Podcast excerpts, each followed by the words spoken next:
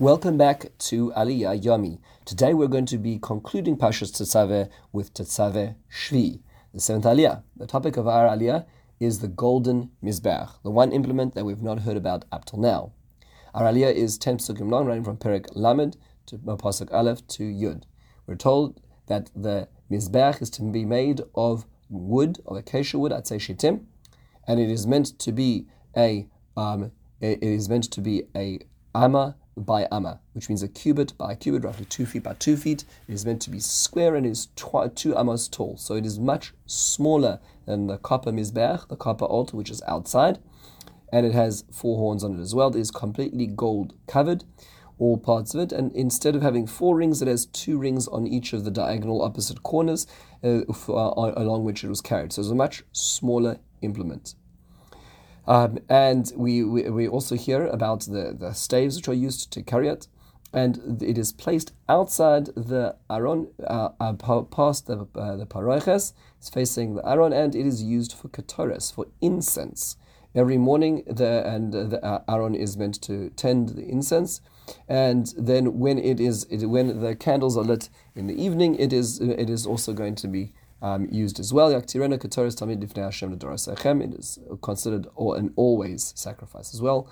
And no katoris zara, no unauthorized spices are meant to be blown. You cannot bring libations or any types of other materials on it. It is going to also be atoned for once a year on Yom Kippur when Aaron brings the blood of the korbanos onto it as well a few basic questions and try to understand earlier. Number one is where was it placed? So Rashi explains that it, unlike the shulchan and the menorah, which are placed to the right and the left in the kodesh, the mizbeach hazav is placed in the center. It's facing directly the Aron um, in in the center um, itself, which is, seems to be the emphasis of the psukim. What is brought in it? So it seems it seems that the daily incense are brought, and then once a year, when Aaron does, or the Kohen Gadol does the, the Avodah of Yom Kippur, he would bring out the blood that would be sprinkled inside and outside of the Kodesh HaKadoshim, and then it would also be brought to the Mizbeach, but that would be the only time that it would encounter a animal-based sacrifice at this point. Now, what is the function? What's the point of this Mizbeach? So the Bechor Shor, Rabbi Yosef Bechor Shor explains that if you imagine the palace of the king, you have the bed chambers, that's the, the, the so to speak, where the, the king is, but then there is also the outer chamber in which there's lights, there's the king's table, and then there's pleasant smelling aromas. And so, the, so too for Hashem, this is where Hashem is. Uh, is, uh, this is the, the palace of Hashem. The Bechor Shor explains that don't get the misunderstanding, don't arrive at the false conclusion that Hashem needs this, that He needs a palace and He needs all these accoutrements. Not at all. In fact, this is all about us. Hashem is allowing us to serve Him through divine ritual. Similarly, he says in the example of karbanos and sacrifice, it's not that Hashem needs karbanos. He doesn't, doesn't like animals being slaughtered for his own good. It's because he needs us to find a way to correct our actions. So he gave us a ritual way, a process to exit, to be able to leave behind difficult actions that we did in the past through a process of contrition expressed in a physical manifestation through karbanos. He gives an example. If your person is wearing a clean white robe, they're going to be more careful about where they step in the mud because they have a clean garment. But if a person already has a stained garment, they'll be much less careful. He says that the karbanos are to enable us the opportunity to keep laundering our spiritual clothes as well.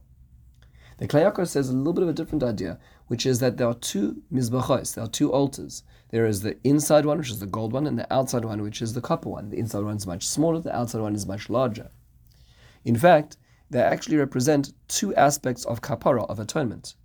The outside one atones for the body, that's expressed why the limbs, the actual physical material limbs of the animals are placed on it, and it's very visceral. A person sees the animal, they place their hands on it, they see the animal being slaughtered and parts of the animal being brought to the Mizbech and then being burnt up. They, it's almost as if their body deserves to be destroyed for the sin that they did, but it vicariously is being expressed through the animal. That's the outer Mizbech.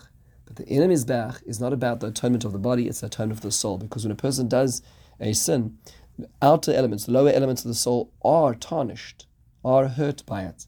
And therefore the soul itself needs to be atoned, which is why the korban inside in the golden mizbeach is like incense. Is, is incense. It's it's smoke. It's very subtle. It's it's symbolic, and a person should be thinking of the atonement that a person is receiving in terms of their soul, not just their body as well.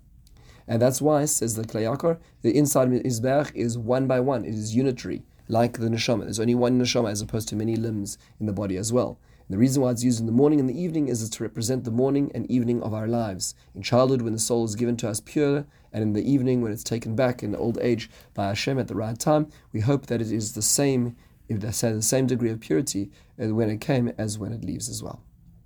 Now, why is the Mizbeach placed here? This seems so out of place. All the Mefarshim ask this question. After all, we hear about the creation of the Aron, the instructions of the Aron, the Shulchan, the Menorah. We hear about the structure of the, of, of the Mishkan. Everything is in Parashas Truma. The only thing that's in our parasha is the the, the bigdei Kehuna and the process of Miluim, of inauguration. Why now, after everything is said and done, is the Mizbeach Ketores placed here? Very, very strange. The Ramban, as quoted in the Torah, explains that the, we, we just hear about how Hashem wants to reside among the nation of Israel, which is the end of the previous Aliyah, as Hashem expresses this by giving them another opportunity, by another implement, which emphasizes this way of coming closer to Hashem. The Ksava Kabbalah, Rav Yaakov Mecklenburg, explains a few options. He says perhaps this this kli, this vessel, was not meant to be a place, a way to bring Hashem's Shekhinah down, but rather it was more about us bringing Nachas Ruach in front of Hashem, and therefore it is isolated in the sense that it does not have the same function as well.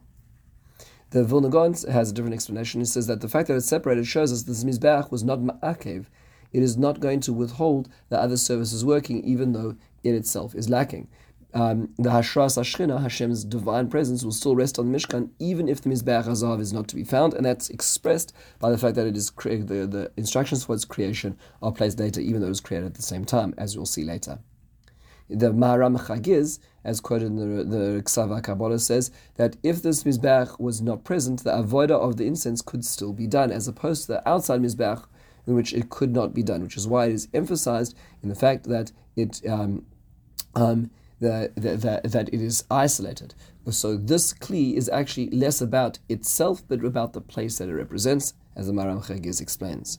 Finding another, finding one else idea, we have the Haamek Davar, the Netziv.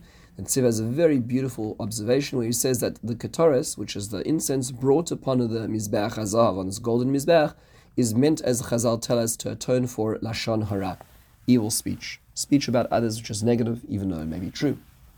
So how does it do that? What's the mechanism of this? So the Gemara explains in Erechim that it reminds Hashem of Gemilos Chasadim, of the kindness. Yes, it's true that we talk about each other, we slander each other, we hurt each other immeasurably, and sometimes we don't even understand the scale of which we of damage we create. But at the same time, it should be noted that we do uh, we do do a tremendous amount of good for each other, and that's sometimes going to help us. In fact, um, the, this is uh, the, this actually relates more to Shiloh than it does to Yerushalayim. Remember, the Mishkan arrived in Shiloh, and later on there was a Mikdash made in Yerushalayim. The Gemara in Yoma describes there was an elderly man who came to Shiloh, and he says he could smell the incense from the walls of the old Mishkan in Shiloh. Why is that? Why not more than Yerushalayim? So Netziv explains the Mikdash was built in Yerushalayim in the territory of Yehud and Binyamin, who are who are Gedolei Torah, who are great, who are great scholars. But the Mishkan was built in Shiloh in the, in the area of Yosef. That wasn't a place of great scholarship. That was a great place of society, social society. In fact, the attempt to make the Northern Kingdom was supposed to be a, a social society. There was uh, Yosef was built on the zechus of Gemilas Chasadim, and therefore in the Mishkan of Shiloh, that's why uh, the um, the the focus was on the Kataris.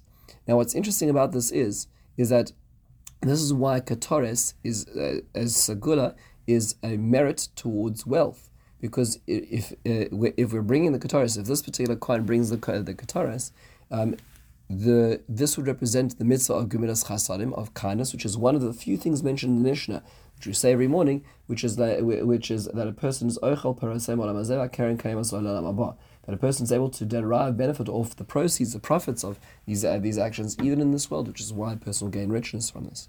So why, that is specifically why it is that the Mizbeach HaZahav, this golden Mizbeach, is somewhat unique to all other Kalim, all other vessels, in the sense that, in fact, it had no um, upper limit as to how much Katoris could be brought on it. Um, so, meaning to say, in the outer Mizbeach, there's very specifics about how much blood, where the blood was, and how it worked. However, the, the, the, the there was uh, um, the, the Torah itself gives no shiur for the amount of incense to be brought. The Chachamim give it a gvul. They say it's a press in the morning and a press in the evening, but that is the sages who limit it. The Torah itself actually says that there's not got a limit, which relates to the notion of Gemilas Chasadim itself, to um, kindness. Kindness has no upper limit. It's a, it, it, there is a, it is something which there is no there's no upper limit as to how much we can do for others and those people around us to make a difference. And that's perhaps why this this mizbech is isolated from the other implements in the, in the Mishkan because it is less fi- it is less finite, it is less structured in its service because of what it represents, which is Gemilas Chasadim, which is one of the great calling cards, one of the great attributes and merits that the nation of Israel truly has. With this, we conclude the last Aliyah in Tetzaveh and the Parsha itself. In the meantime, have a wonderful and meaningful day and a beautiful Shabbat.